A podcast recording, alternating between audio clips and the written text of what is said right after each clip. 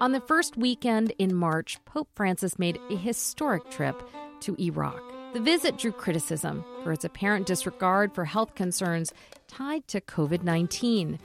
Francis has been repeatedly called out for not wearing a mask. And according to the Religion News Service, he told journalists on Monday that he, quote, truly felt in prison during the lockdown. In conversations with reporters, the Pope defended his trip, maintaining that he felt a source of inspiration, divine inspiration, to bring light to the religious persecution that so many had suffered at the hands of ISIS, not just Christians. The Pope told reporters he felt the need after reading the Nobel Peace Prize winner Nadia Murad's book, The Last Girl, detailing the ISIS attacks on the Yazidi community and the attacks on women. On his last day in Iraq, the day before International Women's Day, the Pope called for respect and greater opportunities for women. Some conservative voices in the church criticized the Pope for meeting with the Grand Ayatollah al Sistani in the city of Najaf. The Pope defended this meeting as consistent with church teachings to promote coexistence in accordance with the Second Vatican Council. To get a better understanding of what the experience was like and the criticisms, I spoke with EWTN broadcast reporter Colm Flynn just a few hours after he landed from his three day whirlwind trip with the Pope. I understand you just landed a few hours ago in Rome. You accompanied the Pope on this historic trip. How are you feeling, sir? I am feeling, you know what? I'm still running on the energy, the excitement, the anxiety as well, and just the sheer amount of love that I felt in Iraq. For the last four days, I have been in Iraq, and we had a wake up call at 3 a.m. every morning, including this morning. We had to get up to get on the papal plane fly back to Rome, and I've just arrived back in the Eternal City. So I'm, I'm, a bit tired, but I'm I'm happy to be here talking to you today.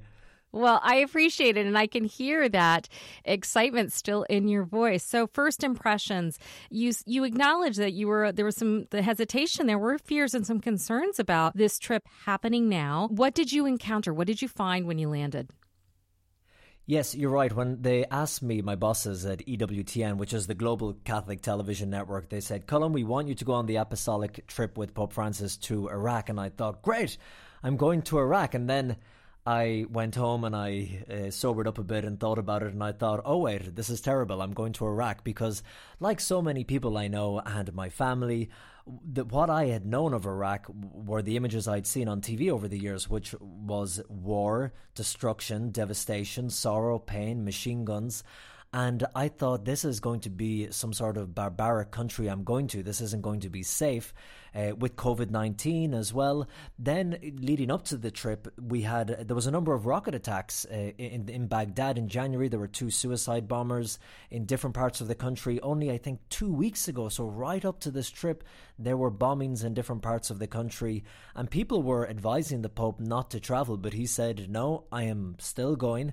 I think some journalists then backed out and they um, declined to go. But I, I, went, and when I touched down, I was really just blown away. It, was completely different to what I thought. Visually, when we were driving around in our uh, massive um, motorcade that we had, you could see all along the streets they took no chances. They had the Iraqi military out in force, they had the Iraqi Secret Service and police standing along the road whenever we were traveling. They were holding their machine guns, they had what looked like tanks. So it, it was quite intimidating from one point of view. But then when you would meet the people, when you would go up and talk to the soldiers holding the machine guns, you realized uh, how much you had in common. They they loved that they were hosting Pope Francis and they had journalists there from all over the world.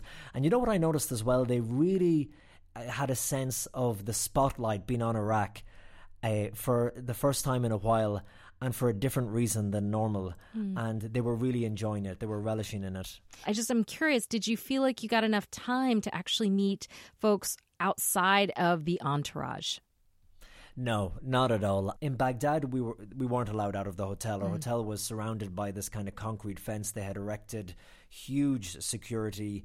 Uh, they had snipers on the roof. I mean, it was really full on. So we were told you can't leave the hotel. But it was very heavily stage managed by the Iraqi government. They left nothing to chance. But in, in Qaraqosh, he went to visit the largest Christian community there in a church called the Immaculate Conception. And that's a smaller city. And when we went there, the security was a little bit more lax. During the um, service, Pope Francis was speaking inside the church. He was actually listening to testimonies from families who had lost uh, sons and daughters and brothers and sisters in ISIS attacks. And halfway through it, I kind of slipped out a side door and it was remarkable. I found uh, the Pope's car was there, this beautiful Mercedes the Iraqi government had uh, provided for the trip, and there was loads of security and army men around it. And I froze and I thought, I'm going to get in trouble here because I'm not meant to be here. But one of them come over and he had a little tray and he gestured uh, at me to take a cup of tea off the tray. And I was like, wow. And just the barrier broke down again. Mm. You know, when I saw their image, it went back to what I'd seen on TV. I'm in danger. This isn't safe. And then a moment later, I was talking with them. Uh, the little bit we could communicate, we were joking. There were little kids playing around and that was probably the nicest moment for me. And then this woman come up to me holding her baby, and again, so proud to be in front of the camera. I was holding my camera phone, and I started doing a Facebook Live, and she had taught her little boy to say, uh, "We love you, Pope." I love you. I, I love you and these were Muslims yeah. uh, outside of the church. And when we went to the birthplace of Abraham, that was um, extraordinary because this is where the three main monotheistic religions, Christianity and Judaism and Islam, all began. And I was interviewing this um, girl, but she looked very secular, uh, or she looked very Western. She was young, she was Iraqi, she was educated, she was from Baghdad, and I assumed she was Christian. And we were talking, and then halfway through it, she said, "You know, because I'm I'm Muslim." And she said, Isn't it amazing that you're Christian, I'm Muslim, and we're both standing here on the very spot where our religions began all those years ago? Mm, it sounds like it's going to stay with you for a while. It's so extraordinary when you leave these places, you feel a bit cheated because it leaves such a beautiful impression on you. And all the Iraqi people I met were incredibly welcoming. And, and one thing I, I learned they say over there is Iraq is your second home, your second country. Um, they love the fact that they were hosting us, and they would love to see the world to see their country in a new light. And you wonder, will I be back? And I'd love to see, and this is the million dollar question, how Pope Francis's trip and his meeting with the Grand Ayatollah, um, who is this massive influential Muslim leader in the country, his meeting with him, the tone that he tried to set of peace and dialogue between Christians and Muslims and forgiveness and reconciliation I mean, the the country is in a state of euphoria at the moment. You can really sense that, but how long will it last and what will the long term effect be on the country? That, I think, is the question that so many are asking because it was clear, at least to us watching the events unfold uh, here from the United States, that this was both a religious trip, one that was to be um, you know, imbued with the symbolism and the rituals and the practices that are sacred, uh, particularly in the season of Lent. But the Pope is also the head of state, and he has been unequivocating in speaking out and trying to address issues related to coexistence, issues related to peace. And it is also at a time in which the kind of relationship between the Shia and the Sunni, particularly in Iraq, and the dynamic in that region with Iran and with Syria, there are a lot of diplomatic and political um, layers to bringing this kind of attention. Did you feel that that diplomacy was part of the mission? How much energy and effort was intended to exercise what some call that soft power that religious leaders can have in a political context. I think you nailed the argument on the head. There was much criticism of the Holy Father before he left the Eternal City and flew on his Alitalia papal flight to Baghdad. Why is he going? Why now? We're in the middle of COVID the Christians in Iraq that he has been saying for so long that he so desperately wants to be with and see. You know, most of them weren't able to uh, see him. 18,000 were able to gather in the stadium at Erbil for the last day for a huge mass. But for most of the time, it was meeting the prime minister, it was meeting the president, it was meeting the uh, president of Kurdistan. So it was a very political journey. That being said, I think, you know, the seeds that he planted really, you have to think when you see the scenes are going to have a long lasting positive effect. But it's a delicate tightrope that he's walking. And one of the head church officials, Cardinal uh, Filoni, I asked him about it too. I said, Is this the right time? He said, Right time. When is a right time? This is a real time. I was there in 2015 in northern Iraq.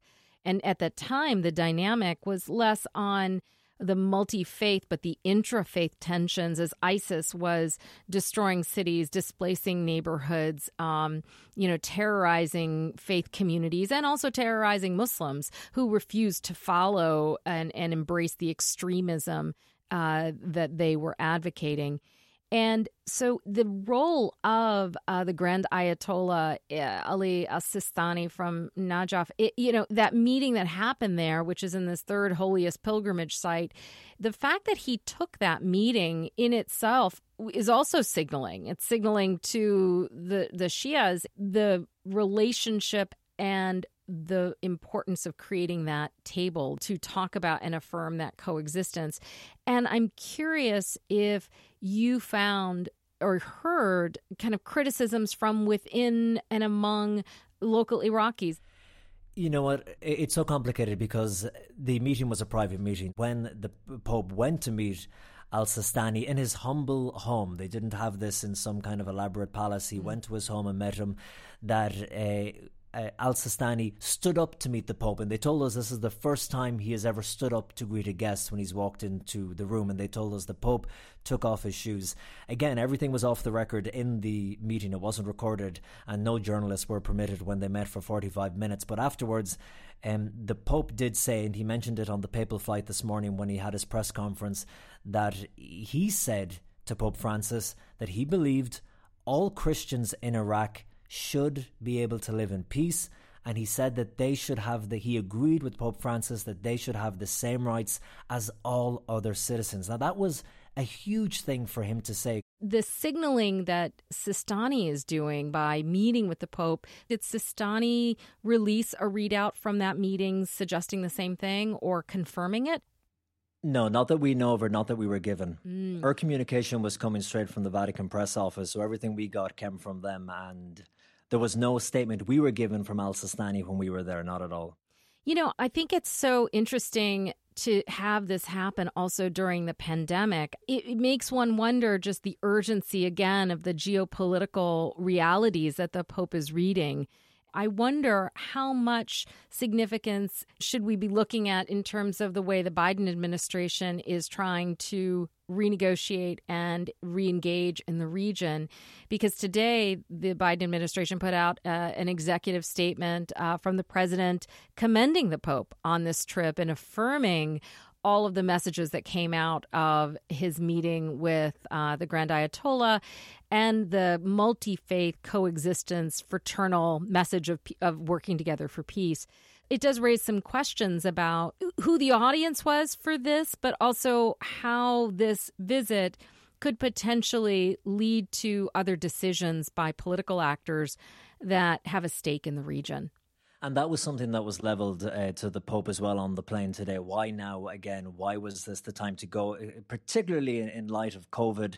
And Iraq, I think, has just been in the grip of a, a COVID um, sore in the last couple of weeks and last couple of months. And at Erbil Stadium, they had up to 18,000 people, and very few were wearing masks. I saw that. Yeah, I saw. I saw. I'm. I don't mean to interrupt you, but I was going to say I went online to look at the stadium. Someone panned around, and I saw a few surgical masks, but not many at all. But you know what? It's see, you have to weigh it up, I think, and that's what the Pope said in his answer on the plane. He said, "You know what? I I thought about it long and hard." He said, "I prayed a lot about it. You know the risks, and yes, there are risks. I accept there are risks." He was asked actually a very direct question on the plane, which was uh, very unlike a papal press conference. Someone asked him, uh, "Do you, you know there could be people who get very ill? There could be deaths because of your visit. What do you? How do you respond?" All the journalists kind of stopped and paid attention. But he said he waited up, he prayed a lot about it, and on balance, he said he He thought the good that could come out of this trip would just far outweigh and outseed anything else. And you know what? From being there, again, I don't know the numbers. I don't know how many people are going to get COVID or how it's going to transmit. I don't know that. But you could just tell, you could feel the seeds of healing were starting to grow. Uh, you really could sense this kind of joy and euphoria in the air that I think the Iraqi people were so longing for. And the Pope's visit there, was it somewhat political? Of course it was. Um, but has it done a great thing for the Christian community there? Absolutely. For the country in general. Um, as a person who was only there as an observer for three days, I think so. Mm. But hmm. time will tell. Time will tell. And I, it sounds like you are headed back there at some point to tell some stories. And you know what? Just as you mentioned that, uh, I'm looking at a monitor here in front of me. I know people can't see this because we're on radio, but it's a video of my cameraman Alexi, who was filming with me for the couple of days. And uh, this morning in the bus on the way from our hotel in Baghdad to the airport, he was sitting at the very front beside the bus driver. The bus driver could speak very little English. My cameraman can speak very little Arabic, and they were just communicating. And my cameraman admired his ring. Instead a beautiful ring and they were chatting for a while. And then at the end, the bus driver took off his ring. It has this kind of beautiful red rock in the middle of it. And I started filming straight away. And he said, Please take this. Please take this now. My cameraman was so embarrassed, Alexei, and he kept refusing but he took it off his hand and put it into my cameraman's hand, the ring, and, and kept saying, Please, it's a gift, it's a gift. Thank you, Ali, but I can't. That's too kind, no way. you can't take that. Thank you. It's a beautiful ring. It's a beautiful ring. No, no, no, no, Ali, thank you. Can't take it. It's too, it's too big. It's too beautiful. It's too big. And I thought, wow, that just sums up the, the, the Iraqi people and what our trip was like for the three days my cameraman gave the ring back for the record, but we were very grateful. You know that that's a beautiful story, Colm, and I thank you for sharing it. I you'll have to send me a little clip, and we'll definitely share it in the show notes. I think that that story, in so many ways, animates. I think that human spirit of connection and excitement, and I and I know that there is going to be a lot of unpacking of this papal trip. I so appreciate you taking time to share your observations. All the best. Thank you so much.